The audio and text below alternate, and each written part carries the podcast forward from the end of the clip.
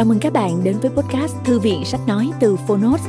Ở podcast này, chúng tôi chia sẻ phần mở đầu và chương một của những sách nói bán chạy thuộc nhiều lĩnh vực khác nhau được đội ngũ của Fonos chọn lọc.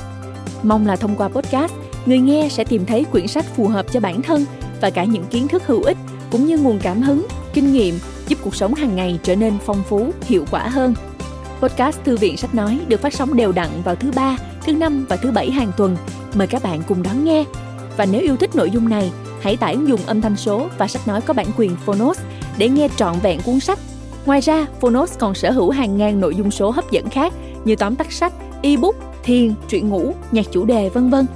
Hẹn gặp lại các bạn tại ứng dụng sách nói có bản quyền Fonos nhé. Còn bây giờ, hãy cùng lắng nghe cuốn sách của ngày hôm nay.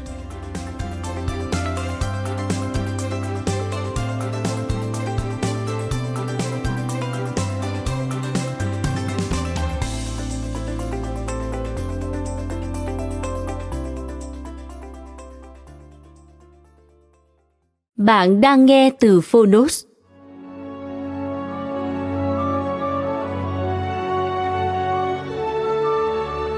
Đồi Gió Hú. Tác giả Emily Brontë. Người dịch Dương Tường. Độc quyền tại Fonos. Phiên bản sách nói được chuyển thể từ sách in theo hợp tác bản quyền giữa Fonos với Công ty Văn hóa và Truyền thông Nhã Nam.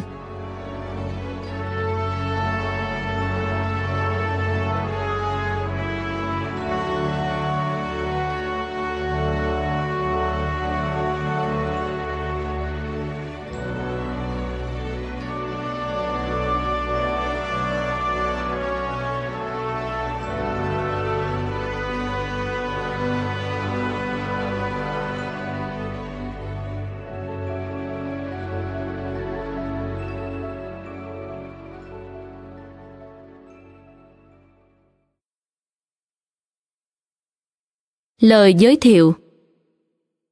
Trên một thế kỷ nay, diễn đàn thế giới vẫn còn nhắc tới Emily Brontë và tiểu thuyết Đồi Gió Hú, một viên kim cương trong kho tàng văn học Anh, và có lẽ không có cuốn từ điển danh nhân nào vắng tên tuổi và sự nghiệp ba chị em Brontë tài hoa bạc mệnh.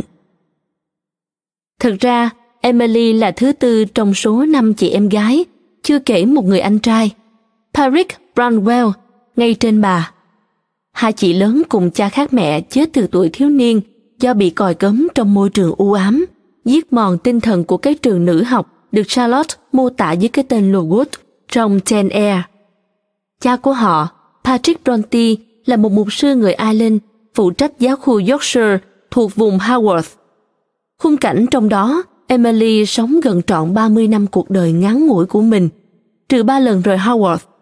Trong đó, chuyến đi xa nhất là du học ở Brussels, cũng chính là những dải đồng hoang tiêu điều hiu hắt của miền Bắc nước Anh được mô tả trong Đồi Gió Hú, và vẫn cái màu thê lương ấy bao phủ không khí gia đình này như một đe dọa thường trực của định mệnh. Ngôi nhà họ trông ra nghĩa trang của xứ đạo và dựa vào một ngọn đồi trọc lộng gió. Năm một nghìn tám trăm hai mươi mốt, Emily mới ba tuổi đã phải để tang mẹ. Người anh trai Branwell, đầy tài năng nhưng chơi bời phóng đãng, đã không sống qua tuổi thanh xuân. Cô em gái Anne, không đầy một năm sau khi Emily mất, cũng vội đi theo chị. Cả Charlotte, được coi là khỏe mạnh nhất nhà, cũng không tới ngưỡng bốn mươi.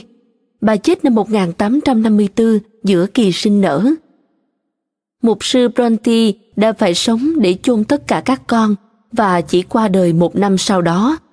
Thật cứ như mụ già định mệnh cay nghiệt đã dồn những đòn hằn học nhất giáng xuống gia đình tài hoa này. Đồi Gió Hú được xuất bản vào năm một nghìn tám trăm bốn mươi bảy. Một năm sau, ngày mười chín tháng mười hai, Emily chết vì lao phổi. Cuốn tiểu thuyết duy nhất của Emily, ngày nay được phần đông giới phê bình văn học đánh giá là lớn nhất trong các tác phẩm của ba chị em Brontë. Nhưng vào lúc ra đời, chất dữ dội cuồng nhiệt của nó đã gây một chấn động quá mạnh đối với những chuẩn mực đạo lý thời Victoria để có thể khiến được chấp nhận dễ dàng.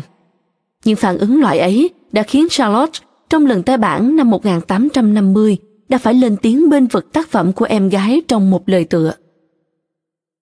Đồi Gió Hú được đẽo thạc trong một xưởng hoang dại bằng những dụng cụ đơn sơ từ chất liệu mộc mạc. Nhà điêu khắc thấy một khối đá granite trên một cánh đồng hoang quạnh quẻ. Nhìn kỹ, chàng thấy từ tảng đá có thể tạo một cái đầu như thế nào, mang rợ, đen đúa, hung hãn, một dáng hình được đắp nặng với ít nhất là một yếu tố của hùng vĩ, sức cường. Chàng làm việc với một cái đục thô sơ và không theo mẫu nào ngoài thị ảnh từ những suy tư của chàng. Với thời gian và lao động, khối đá mang hình người. Và kia, nó sừng sững đứng, đồ sộ, đen đúa và câu có, nửa tượng, nửa núi đá. Là tượng thì khủng khiếp và giống như quỷ, là núi đá thì hầu như đẹp vì nó có màu xám dịu và mặc lớp rêu của đồng hoang và đám thạch nam với những chùm hoa hình chuông và hương thơm ngạt ngào của nó vẫn thủy chung mọc sát dưới chân gã khổng lồ ấy. Mời bạn xem bản phả hệ của các nhân vật trong Đồi Gió Hú được đính kèm trên ứng dụng. Phần một. Năm một nghìn tám trăm lẻ một. Tôi vừa đi thăm vị chủ nhà về, người láng giềng duy nhất rồi đây sẽ dây dướng quan hệ với tôi. Đây quả thật là một miền tuyệt diệu. Trên khắp nước Anh, tôi không tin rằng mình có thể cố định ở nơi nào cách biệt sự nhộn nhạo của xã hội đến như thế này. Một thiên đường hoàn hảo cho kẻ yếm thế. Và ông Heathcliff với tôi là một cặp thích hợp để chia sẻ cảnh điều hiu ở đây. Một tay cực kỳ. Ông ta khó lòng tưởng tượng được là tim tôi ấm lên biết bao nhiêu nhiệt tình đối với ông lúc nhìn thấy đôi mắt đen của ông rụt lại đầy vẻ nghi ngại dưới cặp lông mày khi tôi thúc ngựa tới, và lúc những ngón tay ông cảnh giác quyết liệt náu sâu hơn nữa vào trong áo ghi lê khi tôi xưng tên. Tôi hỏi: "Ông Heathcliff?" Một cái gật đầu là câu trả lời. "Thưa ông, tôi là Lockwood, khách mới đến thuê nhà của ông. Tôi tự cho mình cái vinh hạnh lại thăm ông sớm nhất ngay sau khi tới nơi, để bày tỏ hy vọng rằng tôi đã không làm rầy ông bằng việc kèo nèo xin được thuê Upthruseros. Hôm qua tôi nghe ông nói ông đã có ý..." "Upthruseros là sở hữu của tôi, thưa ông." Ông ta ngắt lời, mặt cau lại. "Tôi ắt chẳng cho phép ai làm rầy mình nếu tôi có thể ngăn được điều đó. Ông vào đi." Câu "ông vào đi" thốt ra từ hai hàm răng rít lại và biểu thị một tình cảm khác. Quỷ thà mà bắt ông đi cho rồi. Ngay cả đến cái cổng mà ông ta đang ngã người lên cũng không động đậy gì cho phù hợp với lời nói. Và tôi cho là tình huống lúc đó đã thúc tôi nhận lời mời. Tôi cảm thấy muốn tìm hiểu về một người chừng như còn dè dặt quá đáng hơn cả tôi. Khi thấy con ngựa của tôi lấy ức đẩy mạnh thanh chắn, ông ta mới thò tay ra tháo xích cổng, rồi quào quạo đi trước dẫn tôi theo con đường đắp cao và lên tiếng gọi lúc hai chúng tôi bước vào trong sân. "Joseph, ra dắt ngựa của ông Lockwood và mang lên ít rượu vang nha." Chắc hẳn đây là toàn bộ gia nhân trong nhà. Cái mệnh lệnh tổng hợp đó khiến tôi nghĩ vậy. Hèn nào mà cỏ mọc đầy giữa những phiến đá lát và chỉ có gia súc làm công việc tỉa xén hàng rào.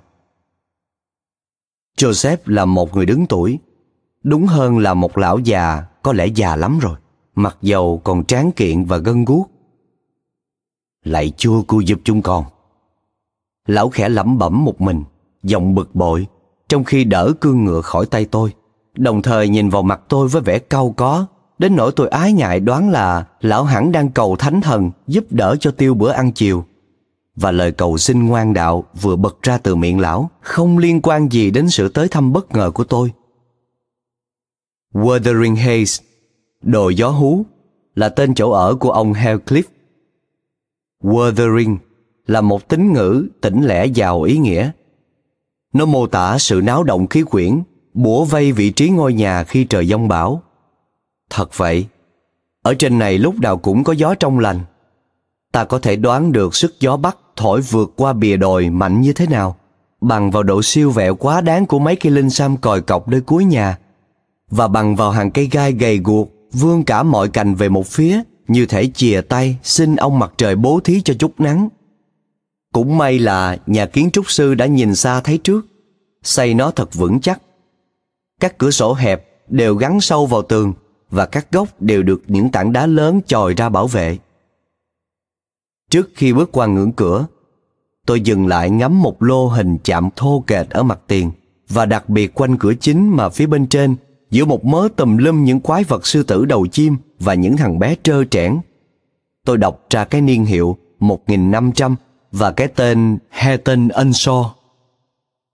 Tôi vẫn muốn bình luận đôi câu và đề nghị ông chủ cao có cho biết qua lai lịch của nơi này, nhưng thái độ ông ta đang đứng ở cửa hình như yêu cầu tôi nhanh chân bước vào cho sớm, hoặc xéo hẳn đi cho khuất mắt, nên tôi chả có bụng dạ nào làm ông sốt ruột thêm trước khi vào thăm khu nội thất. Bước lên một bậc, chúng tôi vào thẳng trong phòng ngồi chơi của gia đình, không qua hành lang gì hết. Ở đây, người ta trịnh trọng gọi nó là chính sảnh. Thường thường, loại phòng này bao gồm cả bếp và phòng khách. Nhưng tôi chắc, ở Đồi Gió Hú này, bếp bị đẩy sang hẳn một khu khác. Chí ít, tôi cũng nghe thấy tiếng xì xào trò chuyện và tiếng son nồi lách cách ở mãi tận phía trong. Và tôi không hề nhận thấy dấu hiệu đun nấu quay nướng gì ở quanh cái lò sưởi to tướng. Cũng chẳng có son đồng, chảo sắt tay nào lấp lánh trên tường. Thật ra, một đầu phòng có phản chiếu rực rỡ cả ánh sáng lẫn nhiệt lượng từ hàng loạt đĩa lớn bằng thiết, xen lẫn với bình và cốc vại bằng bạc, xếp từng chồng từng chồng trên một cái tủ buffet bằng gỗ sồi, ngất ngưỡng lên tận mái. Mái không có trần lót phía dưới, toàn bộ rui mè phô ra trước con mắt tọc mạch, trừ một chỗ lấp sau một khung gỗ trĩu nặng bằng bánh yến mạch cùng những chùm đùi bò, đùi cừu và dăm bông. Trên ống khói là những cây súng cổ linh tinh trông gớm chết và một cặp súng lục kỵ mã. Và thay vì đồ trang trí, ba cái hộp nhỏ sơn lè loẹt được bày dọc theo rìa ống khói. Sàn nhà lát đá trắng nhẵn, các ghế tựa cao thành kiểu cổ lỗ sĩ sơn màu lục. Một vài cái khác nặng nề, màu đen lẫn trong bóng tối. Trong một vòm cuối, dưới tủ buffet, một con chó săn cái to tướng, lông nâu đỏ sẫm, nằm giữa một bầy chó nhép kêu ăn ẳng, và còn nhiều con chó khác lởn vởn ở những xó khác.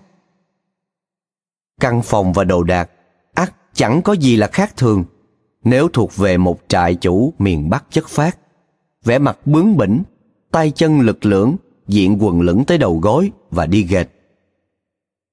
Trong phạm vi năm sáu dặm ở vùng đồi núi này, bạn có thể gặp một con người kiểu ấy ngồi chễm chệ trong ghế bành sau bữa ăn chiều với cốc bia mạnh sủi bọt đặt trên chiếc bàn tròn trước mặt.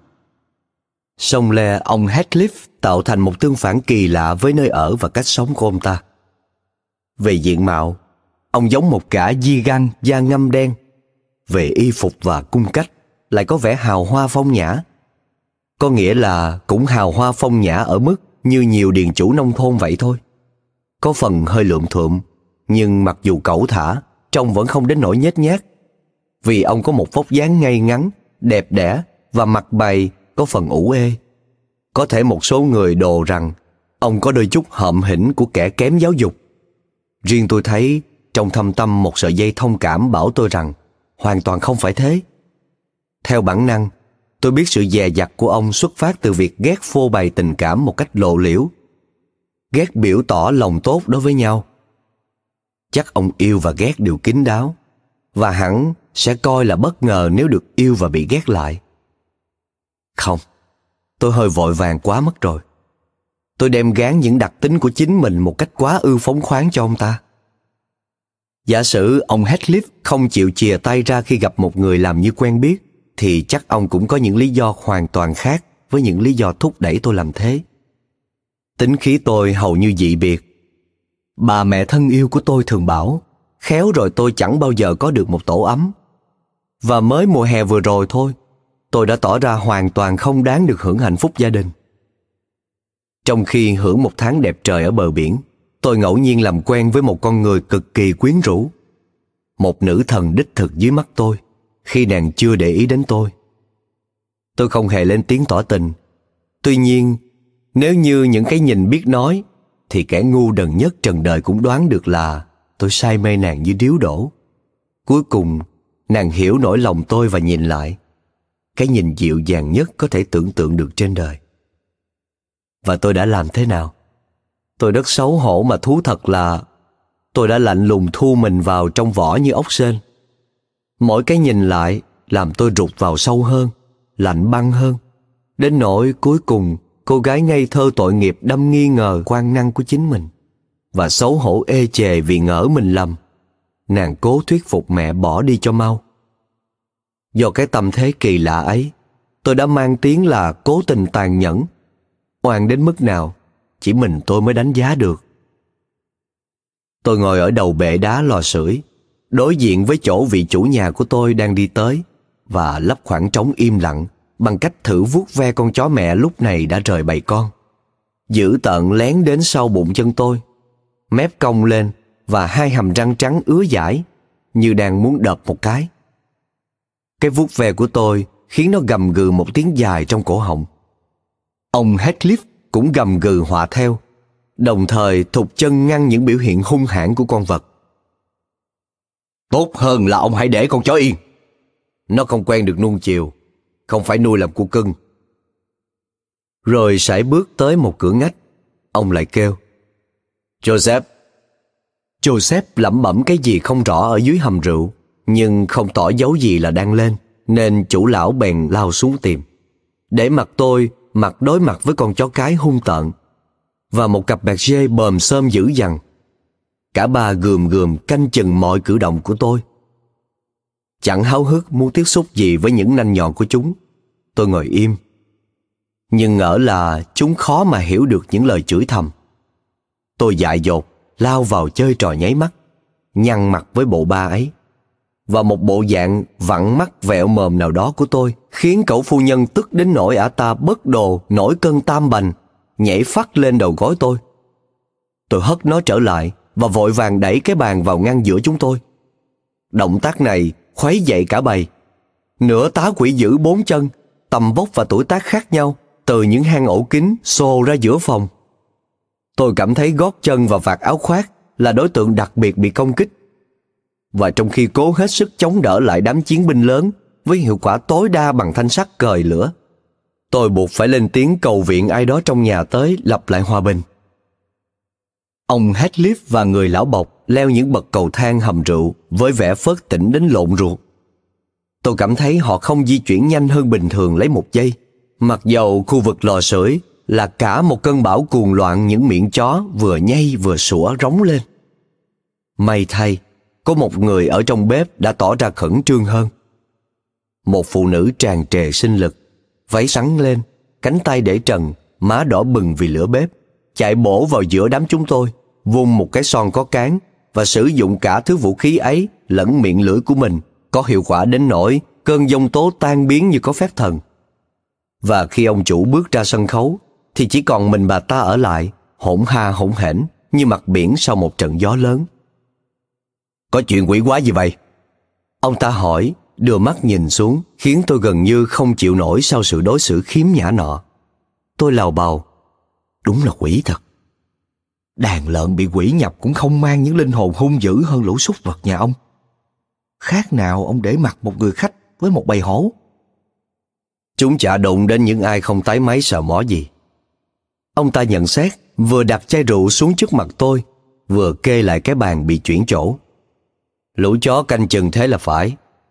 Làm ly rượu vang nha. Không, cảm ơn ông. Không bị cắn đấy chứ. Nếu tôi bị cắn thì tôi đã cho con nào cắn tôi một dấu ấn nhớ đời rồi. Vẻ mặt Heathcliff giãn ra thành một nụ cười nhăn nhở. Ông ta nói, thôi nào, ông bị kích động đấy ông Lockwood ạ. À. Này, ông dùng chút rượu vang đi. Nhà này quá hiếm khách, đến nỗi tôi và lũ chó của tôi chẳng biết tiếp khách như thế nào cho phải. Tôi sẵn sàng thú nhận vậy. Xin chúc sức khỏe ông.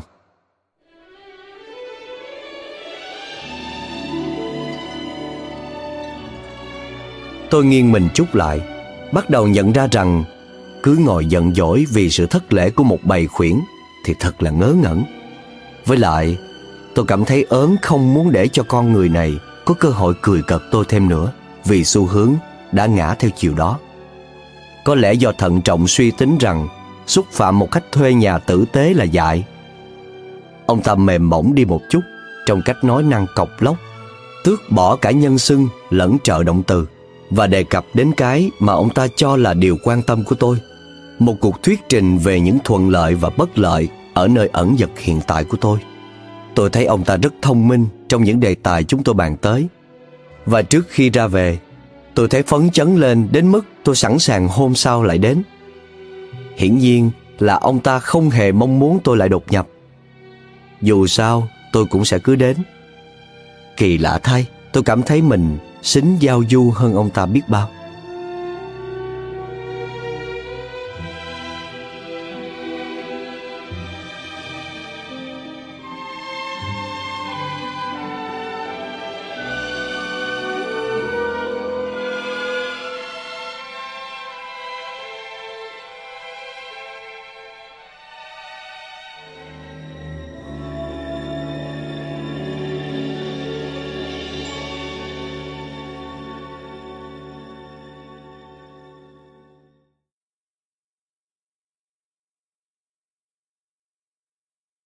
Phần hai. Chiều hôm qua, trời bắt đầu mù sương và lạnh.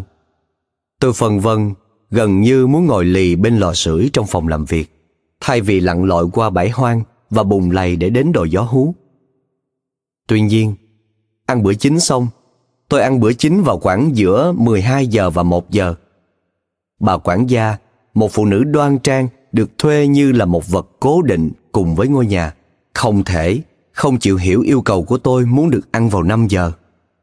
Khi lên cầu thang với cái ý định làm biếng ấy và bước vào phòng, tôi trông thấy một chị hầu gái quỳ trên sàn, xung quanh nào phất trần, nào xô đựng than, đang đổ hàng đống tro vào để dập tắt lửa, làm bụi mù cả lên. Cảnh tượng ấy khiến tôi lập tức rút lui. Tôi lấy mũ đội vào đầu, và sau một cuộc đi bộ bốn dặm đường tới cổng vườn nhà ông Heathcliff, vừa kịp tránh khỏi một trận mưa tuyết đang rắc xuống những bông đầu tiên phấp phới tựa lông chim. Trên đỉnh đồi hiu hắt này, đất bị sương giá làm đen cứng lại, và không khí làm tôi run khắp cả chân tay. Không tháo được dây xích cổng, tôi nhảy qua, và sau khi chạy ngược con đường đắp lát đá với những bụi cây lý gai sệt sẹo hai bên, tôi hoài công gõ cửa mãi, kỳ đến khi các khớp ngón tê dại đi và chó sủa nhặng lên. Tôi bật ra rủa thầm, lũ khốn kiếp ru rú trong nhà, các người thật đáng bị vĩnh viễn cách ly khỏi đồng loại vì cái thói bất nhã thô bỉ của các người. Chí ít ta đây cũng không mắc cái thói cài chặt then cửa giữa ban ngày ban mặt như thế này. Ta bất cần, ta sẽ vào bằng được. Cả quyết thế, tôi nắm lấy giống cửa, lắc thật mạnh. Lão Joseph mặt cân cân thò đầu ra từ một cửa sổ tròn của chuồng ngựa. Lão hét: "Ông muốn gì? Ông chủ ở dưới chỗ bãi nhốt gia súc. Nếu ông muốn nói chuyện mấy ông ý, thì ông đi hoành chỗ cuối chuồng ngựa này." Tôi hét trả lại: "Trong nhà không có ai để mở cửa ư?" "Chả có ai ngoài mợ chủ ra. Và ông có nằm ôm sòm đến đêm mợ ý cũng chả buồn mở đâu." "Tại sao? Này Joseph, bác không thể nói cho bà ấy biết tôi là ai hay sao?" "Tôi chịu thôi. Tôi sẽ bị dây dưa biết đến bao giờ mới được xong." Cái đầu vừa lẩm bẩm vừa biến mất. Tuyết bắt đầu rơi dày. Tôi nắm lấy giống cửa, toàn lay thử một lần nữa, thì một chàng trai trẻ không mặc áo ngoài, vai vác một cái chàng nạn, xuất hiện ở sân sau. Anh ta ới tôi theo anh ta, và sau khi đi qua một chỗ giặt quần áo, rồi một khu vực lát đá gồm một cái láng để than, một bơm nước và một chuồng chim bồ câu, cuối cùng chúng tôi đến căn phòng lớn, ấm áp vui tươi, nơi tôi đã được tiếp lần trước. Căn phòng rực lên thật thú vị trong ánh tỏa ngời của một đống lửa to đốt bằng than đá, than bùn lẫn củi, và ở gần cái bàn có bày một bữa ăn chiều thịnh soạn. Tôi thích thú quan sát thấy mợ chủ, một nhân vật mà trước đây tôi không mảy may ngờ là có ở đây. Tôi cúi chào và đợi, nghĩ bụng là nàng sẽ mời tôi ngồi. Nàng nhìn tôi, dựa lưng vào thành ghế và vẫn ngồi nguyên không động đậy, câm lặng. Tôi nhận xét: thời tiết thật ác, thưa bà Heathcliff. Tôi e rằng cánh cổng nhà ta sẽ phải chịu hậu quả do sự phục dịch chểnh mảng của đám gia nhân ở đây mất thôi. Tôi phải vất vả lắm mới làm cho họ nghe thấy tôi gọi. Nàng không hề mở miệng. Tôi dương mắt nhìn, nàng cũng dương mắt nhìn. Dù sao, nàng cũng gắn mắt vào tôi. Vẻ lạnh nhạt, khinh khỉnh, khiến tôi bối rối và khó chịu quá xá. Gã trai trẻ nói cộc cằn: ông ngồi xuống, ông ấy sắp về đấy. Tôi làm theo, e hèm và gọi con chó cái thần nanh đỏ mỏ. Lần hội kiến thứ hai này, nó hạ cố ngoe ngoẩy cái chõm đuôi, ra cái điều nhận tôi là chỗ quen biết. Tôi lại bình luận: con vật mới đẹp làm sao? Bà có định tách lũ chó con ra không ạ, à, thưa bà? Chúng nó không phải là của tôi, bà chủ kiều diễm nói, còn cắn cẩu hơn cả Heathcliff nếu đích thân ông ta trả lời. Tôi nói tiếp, quay về phía một cái ổ mờ tối đầy những vật giống như mèo. À, chắc những củ cưng của bà là trong đám này. Chọn củ cưng như vậy, kể cũng kỳ cục thay, nàng nhận xét, giọng giễu cợt. Rủi thật, đó là một đống thỏ chết. Tôi lại e hèm một lần nữa và xích lại gần lò sưởi hơn, lặp lại nhận xét về thời tiết dữ dội chiều nay. Thế thì đáng lẽ ông đừng nên ra khỏi nhà, nàng nói, đứng dậy với tay lấy hai trong số những hộp nhỏ sơn màu lè loẹt bày trên mặt lò sưởi. Lúc nãy, vị trí của nàng khuất khỏi ánh sáng. Bây giờ, tôi nhìn rõ toàn thể vóc dáng và vẻ mặt của nàng. Nàng dong dỏng cao và rõ ràng mới chỉ qua thời con gái chưa được bao lâu. Một con người đẹp và một khuôn mặt nhỏ, khuôn mặt tuyệt vời nhất mà tôi từng may mắn được nhìn. Nét thanh tú, rất đẹp, những món tóc quăn hoe hoe, đúng hơn là vàng óng, buông lơi trên chiếc cổ mảnh dẻ, và cặp mắt, nếu như biểu lộ sự dịu dàng, thì ắt sẽ quyến rũ không sao cưỡng nổi. Cũng may cho trái tim dễ xúc cảm của tôi, cái tình cảm duy nhất thể hiện trong đó lại lơ lửng giữa sự khinh mạn và một thứ tuyệt vọng, trái tự nhiên vì lạc chỗ một cách kỳ lạ. Mấy cái hộp gần như ngoài tầm tay của nàng.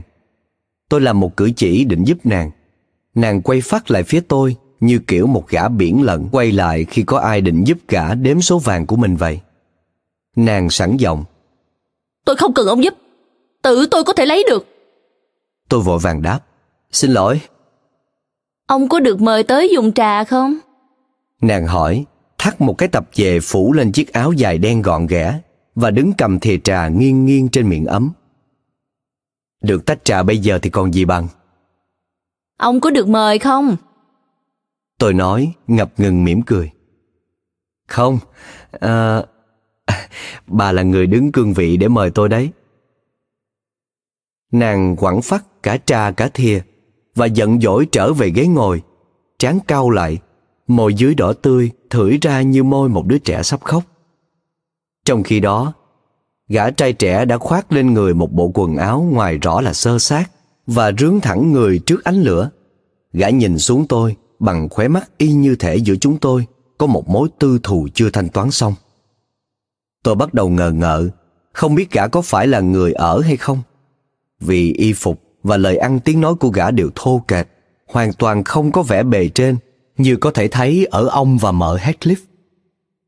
Những móng tóc quăn dày màu nâu của gã bờm sờm, không chải, hai mái tóc mai dài chòm xuống má thô kệch và hai bàn tay đen đủi như một người lao công làm mướn. Tuy nhiên, tính cách gã lại phóng túng, gần như kiêu kỳ là đằng khác, không hề có cái vẻ xăm xắn của đầy tớ phục vụ bà chủ nhà. Thiếu bằng chứng cụ thể về cương vị của gã, tôi cho rằng tốt nhất là tôi đừng có để ý gì đến thái độ xử sự lạ lùng của gã. Và năm phút sau, Heathcliff vào, phần nào giải thoát cho tôi khỏi tình trạng mất thoải mái ấy. Tôi kêu lên làm ra vui vẻ: ông thấy đấy, thưa ông, tôi đã tới đúng như lời hứa. Tôi sợ rằng thời tiết sẽ buộc chân tôi ở lại đây độ nửa tiếng, nếu ông có thể cho tôi tạm trú khoảng thời gian đó. Ông ta vừa nói, vừa giũ những bông tuyết trắng khỏi quần áo. Nửa tiếng ư? Tôi lấy làm lạ là sao ông lại chọn đúng lúc bão dữ nhất để lang thang đi chơi. Ông có biết là ông có thể bị lạc giữa những đồng lầy không? Cả những người quen thuộc với những truông này cũng thường khi lạc đường vào những chiều như thế này nữa là. Và tôi có thể cam đoan với ông là thời tiết không có cơ màu gì thay đổi ngay được đâu. Liệu ông có thể dành một gã trong số gia nhân của ông dẫn tôi được không? Và anh ta sẽ nghỉ lại ở ấp cho đến sáng mai. Không, tôi không thể. Ôi, thật ư? Thế thì tôi đành phải tin vào sự minh mẫn của bản thân mà thôi. Ừm. Có định pha trà không đấy? Gã mặc chiếc áo choàng sơ mướp hỏi, luồng nhìn dữ tợn chuyển từ tôi qua người thiếu phụ. Nàng hỏi, quay sang cầu viện Heathcliff. Có cần mời ông ta không? Pha trà đi, nghe không? Câu trả lời thốt ra hung tợn đến nỗi tôi giật bắn người. Cái ngữ điệu của những tiếng ấy bộc lộ một bản chất xấu thật sự. Tôi hết thấy muốn Heathcliff là một tay cực kỳ. Khi pha trà xong, ông ta mời tôi bằng một câu. Nào ông, kéo ghế lại đây. Và tất cả chúng tôi, kể cả gã thanh niên cục mịch, sáp lại quanh bàn. Một sự im lặng khắc khổ bao trùm trong khi chúng tôi ăn. Tôi nghĩ nếu mình đã gây nên đám mây thì bổn phận mình là phải cố gắng xua tan nó đi. Họ chắc không thể ngày nào cũng ngồi hầm hầm và lầm lì thế. Và dù họ có xấu tính mấy đi nữa thì cũng chẳng thể nào cái nét cau có in trên cả ba bộ mặt kia lại là sắc diện thường nhật của họ được. Tôi mở đầu trong một khoảng cách giữa lúc uống hết một tách trà và lúc nhận một tách khác. Thật là lạ, thói quen có thể nhào nặn những sở thích và ý niệm của chúng ta theo những cách thật kỳ lạ. Nhiều người không thể tưởng tượng được là lại có hạnh phúc trong một cuộc đời hoàn toàn cách biệt thế giới như ông đang sống, thưa ông Heathcliff. Ấy thế mà tôi dám mạo muội nói rằng giữa sự bảo bọc của gia đình và với vị phu nhân kiều diễm làm thần ngự trị trên tổ ấm và trái tim ông... Phu nhân kiều diễm của tôi. Ông ta ngắt lời với một vẻ giễu cợt gần như ma quái trên mặt. Vậy chứ nàng đâu? Phu nhân kiều diễm của tôi. Tôi muốn nói bà Heathcliff, vợ ông. À, thế đấy. Ồ, ông muốn nói là linh hồn cô ấy đã lĩnh một cái vị trí thiên thần hộ vệ và đang canh giữ cho phúc phận của đồi gió hú, ngay cả khi thể xác cô ấy đã tiêu vong. Phải thế không ạ? À? Nhận thấy mình lầm, tôi tìm cách sửa sai. Lẽ ra tôi đã có thể thấy sự chênh lệch về tuổi tác giữa đôi bên là quá lớn. Khó bề họ có thể là vợ chồng được. Một người vào khoảng bốn mươi, thời kỳ tinh thần cường tráng, mà vào độ ấy, cánh đàn ông hiếm khi ôm ấp ảo tưởng được gái trẻ lấy vì tình yêu. Sự mơ mộng đó đành để an ủi những năm tàn của chúng ta. Còn người kia xem chừng chưa tròn mười bảy. Thế rồi, một ý nghĩ lóe trong đầu tôi. Cái gã nhà quê ngồi sát khuỷu ta đang uống trà bằng bát vại và bóc bánh mì ăn bằng những bàn tay không rửa, có thể là chồng nàng, Heathcliff con. Tất nhiên là thế rồi. Đây là hậu quả của việc bị chôn sống ở một nơi. Nàng đã nhắm mắt buông trôi hiến thân cho cái gã thô kệch này, đơn giản chỉ vì không biết trên đời còn có những người tốt đẹp. Thật đáng buồn đáng tiếc. Ta phải cẩn thận, đừng gây cho nàng hối tiếc sự lựa chọn của mình. Ý nghĩ này nghe có vẻ hợm, nhưng đâu phải thế. Tôi thấy anh chàng bên cạnh gần như kinh tởm. Qua kinh nghiệm, tôi tự biết mình cũng tầm tạm hấp dẫn. Bà Heathcliff đây là con dâu tôi. Heathcliff nói, củng cố thêm sự dự đoán của tôi. Trong khi nói, ông ta quay nhìn nàng một cách kỳ cục, một cái nhìn đầy căm thù. Trừ phi, ông ta có một bộ mặt hết sức ngang bướng, không chịu diễn đạt ngôn ngữ của tâm hồn như cơ mặt người khác. À, nhất định rồi. Bây giờ tôi mới hiểu. Cậu là chủ nhân may mắn của nàng tiên xinh đẹp. Tôi quay sang gã ngồi cạnh mình, nhận xét vậy. thế lại càng tệ hại hơn trước. Gã thanh niên đỏ dừ mặt và nắm chặt tay, rõ ràng đang suy tính chuyện hành hung tôi. Nhưng gã như trấn tĩnh lại được ngay và dập tắt cơn khùng bằng một câu rủa thô bạo, lầm bầm trong miệng nhằm vào tôi. Nhưng tôi thận trọng bỏ ngoài tai. Gia chủ của tôi nhận xét: "Rủi thay, ông đoán sai hết cả thưa ông. Cả hai chúng tôi đều không có cái đặc quyền sở hữu nàng tiên mỹ miều của ông.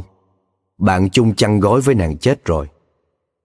Tôi vừa nói nàng là con dâu tôi, do đó thế tất nàng đã lấy con trai tôi. Và cậu thanh niên đây không phải là con trai tôi, hẳn rồi." Heathcliff lại mũm mỉm cười. Như thể việc gán cho ông cái tư cách làm bố con gấu kia là một câu đùa hơi táo bạo quá. Gã kia gầm gừ: "Tên tôi là Hareton So, và tôi khuyên ông nên tôn trọng cái tên ấy." Tôi có tỏ chút gì bất kính đâu, tôi đáp, và trong bụng cười thầm cái vẻ trịnh trọng của gã khi xưng danh. Gã trần trần dán mắt vào tôi hồi lâu, đến độ tôi không buồn nhìn đối lại nữa. E có lúc ngứa tay muốn bợp tai gã hoặc phì cười thành tiếng. Tôi bắt đầu cảm thấy rành rành là mình lạc lõng trong cái khung cảnh gia đình thú vị này. Không khí tinh thần ảm đạm trùm lên, thậm chí còn xóa đi những tiện nghi vật chất sáng rực quanh tôi. Và tôi quyết tâm phải thận trọng khi dấn thân lần thứ ba dưới mái nhà này. Làm xong công việc ăn uống và thấy không ai thốt ra một lời trò chuyện xã giao, tôi lại gần một cửa sổ xem thời tiết ra sao. Thấy một cảnh buồn thảm. Đêm tối buông xuống sớm, bầu trời và đồi núi hòa quyện trong một trận gió lốc dữ dội và mưa tuyết dày đến ngạt thở. Tôi không đừng được kêu lên: "Tôi nghĩ bây giờ thì tôi không thể về nhà được nếu không có người dẫn đường.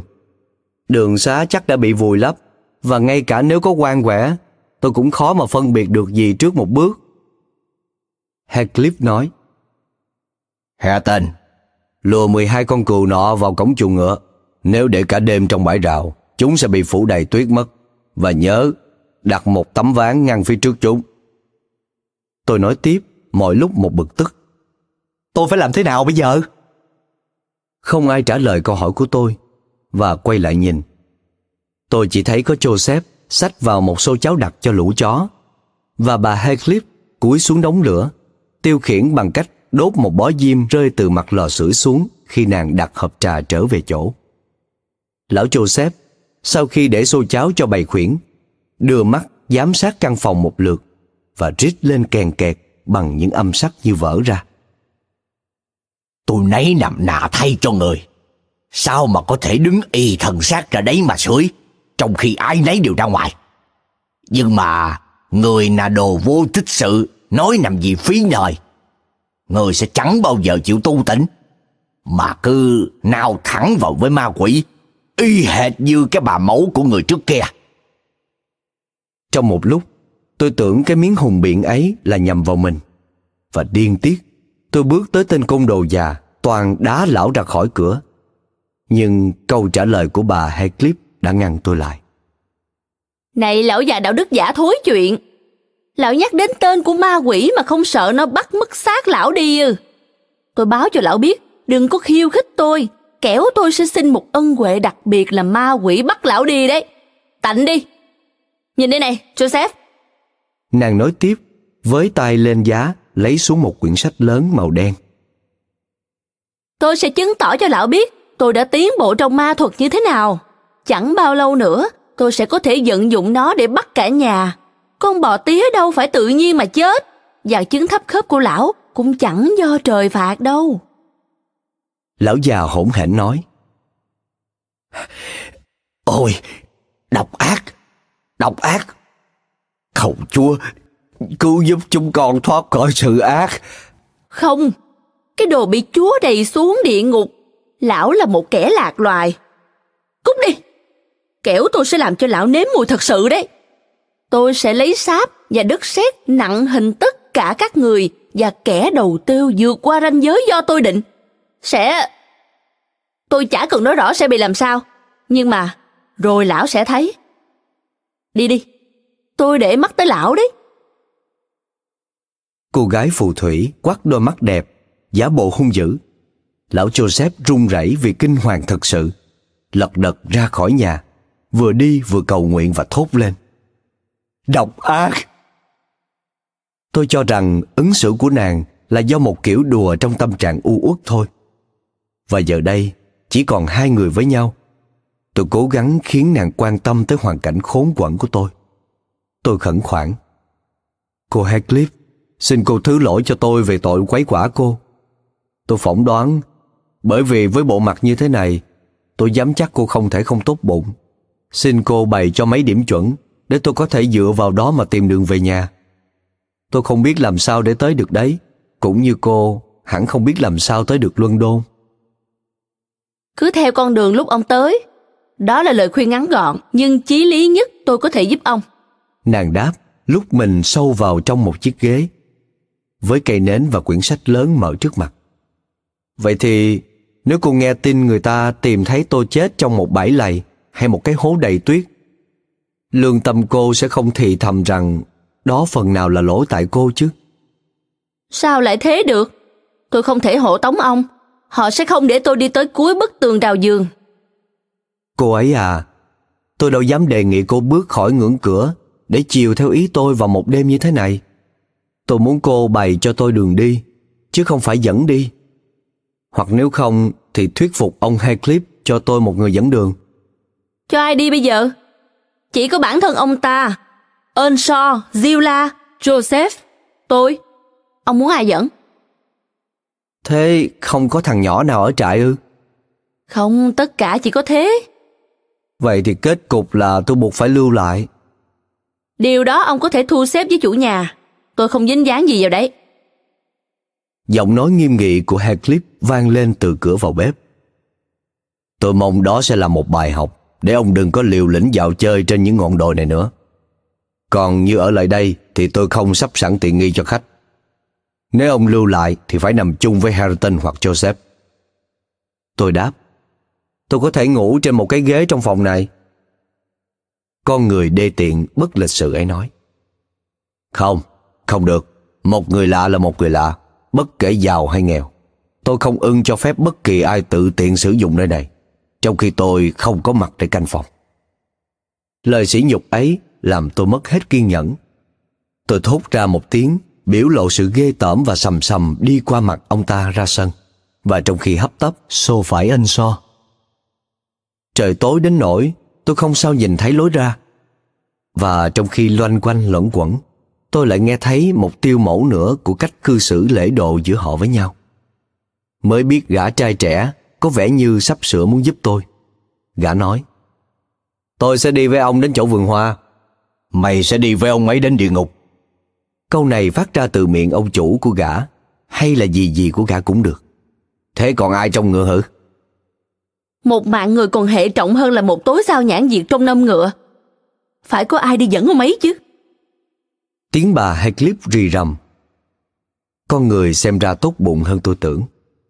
Hareton vặt lại: "Không phải theo lệnh của nhà cô. Nếu cô coi trọng ông ta thì tốt hơn là hãy im cái mồm." Nàng gay gắt trả lời: "Vậy thì tôi mong rằng hồn ma của ông ta sẽ ám anh, và tôi mong rằng ông Heathcliff sẽ không bao giờ kiếm được một người khác thuê nhà, kỳ đến khi ấp đổ nát." Joseph lầu bầu: "Nghe đấy, nghe đấy. Cô ta đang nguyền rủa họ kìa." Tôi đang tiến về phía lão. Lão ngồi trong tầm nghe, vắt sữa bò dưới ánh sáng một chiếc đèn sách. Tôi giật phắt lấy cây đèn, chẳng hỏi han mượn mỏ gì, và vừa kêu to là mai sẽ phải gửi trả, vừa lao tới cửa ngách gần nhất. Lão già tru lên, đuổi theo tôi: "Ông chủ, ông chủ, hắn ăn cắp cái đèn sách. Hú, ken két, hú chó ơi, ung sói, rử hắn lại, bắt đây hắn." Vừa mở được cánh cửa nhỏ thì hai con quái vật lông lá bổ tới nhè cổ họng tôi, vật ngã xuống và làm tắt đèn. Trong khi một nhịp cười hô hố hỗn hợp của cả Heathcliff lẫn Hareton khiến nỗi điên khùng và tủi nhục của tôi dâng lên đến tột độ. May thay, hai con vật dường như chỉ chú tâm vào việc giương vuốt, ngoác mõm và vung đuôi hơn là ăn tươi nuốt sống tôi. Nhưng chúng không chịu để tôi hồi sinh trở lại, và tôi buộc phải nằm cho đến khi những người chủ tai ác của chúng vui lòng giải thoát cho tôi. Rồi, đầu không mũ, người rung lên vì tức giận, tôi ra lệnh cho những kẻ vô lại kia để cho tôi ra. Nếu giữ tôi thêm một phút thì liệu hồn. Với những lời đe dọa trả đũa không ăn nhập vào đâu, song về mặt sâu xa độc địa lại phảng phất chất vua lia. Nói thêm, vua lia hàm chỉ những lời nguyền rủa của vua lia giữa cơn giông tố trên thảo nguyên. Trong vua lia, Shakespeare, hồi ba lớp hai. Quay lại câu chuyện. Bị kích động quá mạnh, tôi đổ máu cam lên láng, mà Heathcliff vẫn cười, khiến tôi càng la mắng dữ. Tôi không biết liệu cái gì có thể chấm dứt được cảnh ấy, nếu không có một người ở liền đấy tỉnh táo duy lý hơn tôi và nhân từ hơn kẻ tiếp đãi tôi. Đó là Gila, người quản gia to béo. Cuối cùng chị ta chạy ra xem có chuyện gì mà ầm ĩ thế. Chị tưởng có ai trong bọn họ hành hung tôi. Không dám tấn công ông chủ của mình, chị xoay hướng pháo kích miệng sang gã côn đồ trẻ. Chị kêu lớn: "Chà, cậu Hareton, tôi không biết rồi sao đây, cậu còn giở trò gì nữa? Liệu rồi có đến nước là ta sẽ giết người ngay trên thềm đá của nhà ta không? Tôi thấy cái nhà này chẳng bao giờ hợp với tôi được. Kìa, tội nghiệp, ông ta đang nghẹn kìa. Ông chớ nên tiếp tục thế nữa. Vào đây, rồi tôi chữa hết ngay. Thế, ngồi yên nhé." Nói rồi, bất thình lình chị ta hắt một ca nước lạnh toát vào cổ và kéo tôi vào trong bếp. Ông Heathcliff đi theo. Cơn vui vẻ đột ngột nhanh chóng tắt đi trong vẻ u ám thường lệ của ông. Tôi cực kỳ chóng mặt, nôn nao, yếu xỉu, và do đó buộc phải nhận ở lại dưới mái nhà của ông ta. Ông ta bảo Gila lấy cho tôi một cốc rượu mạnh rồi đi vào phòng trong. Trong khi đó, Gila tỏ nỗi lo ngại cho tình cảnh đáng buồn của tôi, và sau khi chấp hành lệnh của chủ mang rượu tới, nhờ đó tôi tỉnh táo được phần nào. Chị đưa tôi đến phòng ngủ.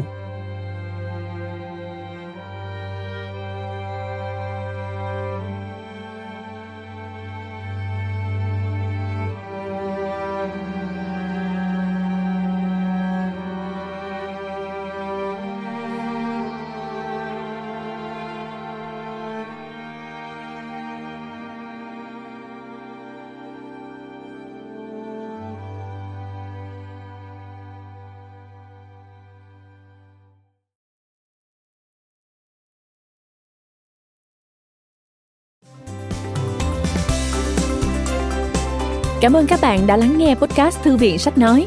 Podcast này được sản xuất bởi Fonos, ứng dụng sách nói có bản quyền và âm thanh số dành cho người Việt. Hẹn gặp lại ở những tập tiếp theo.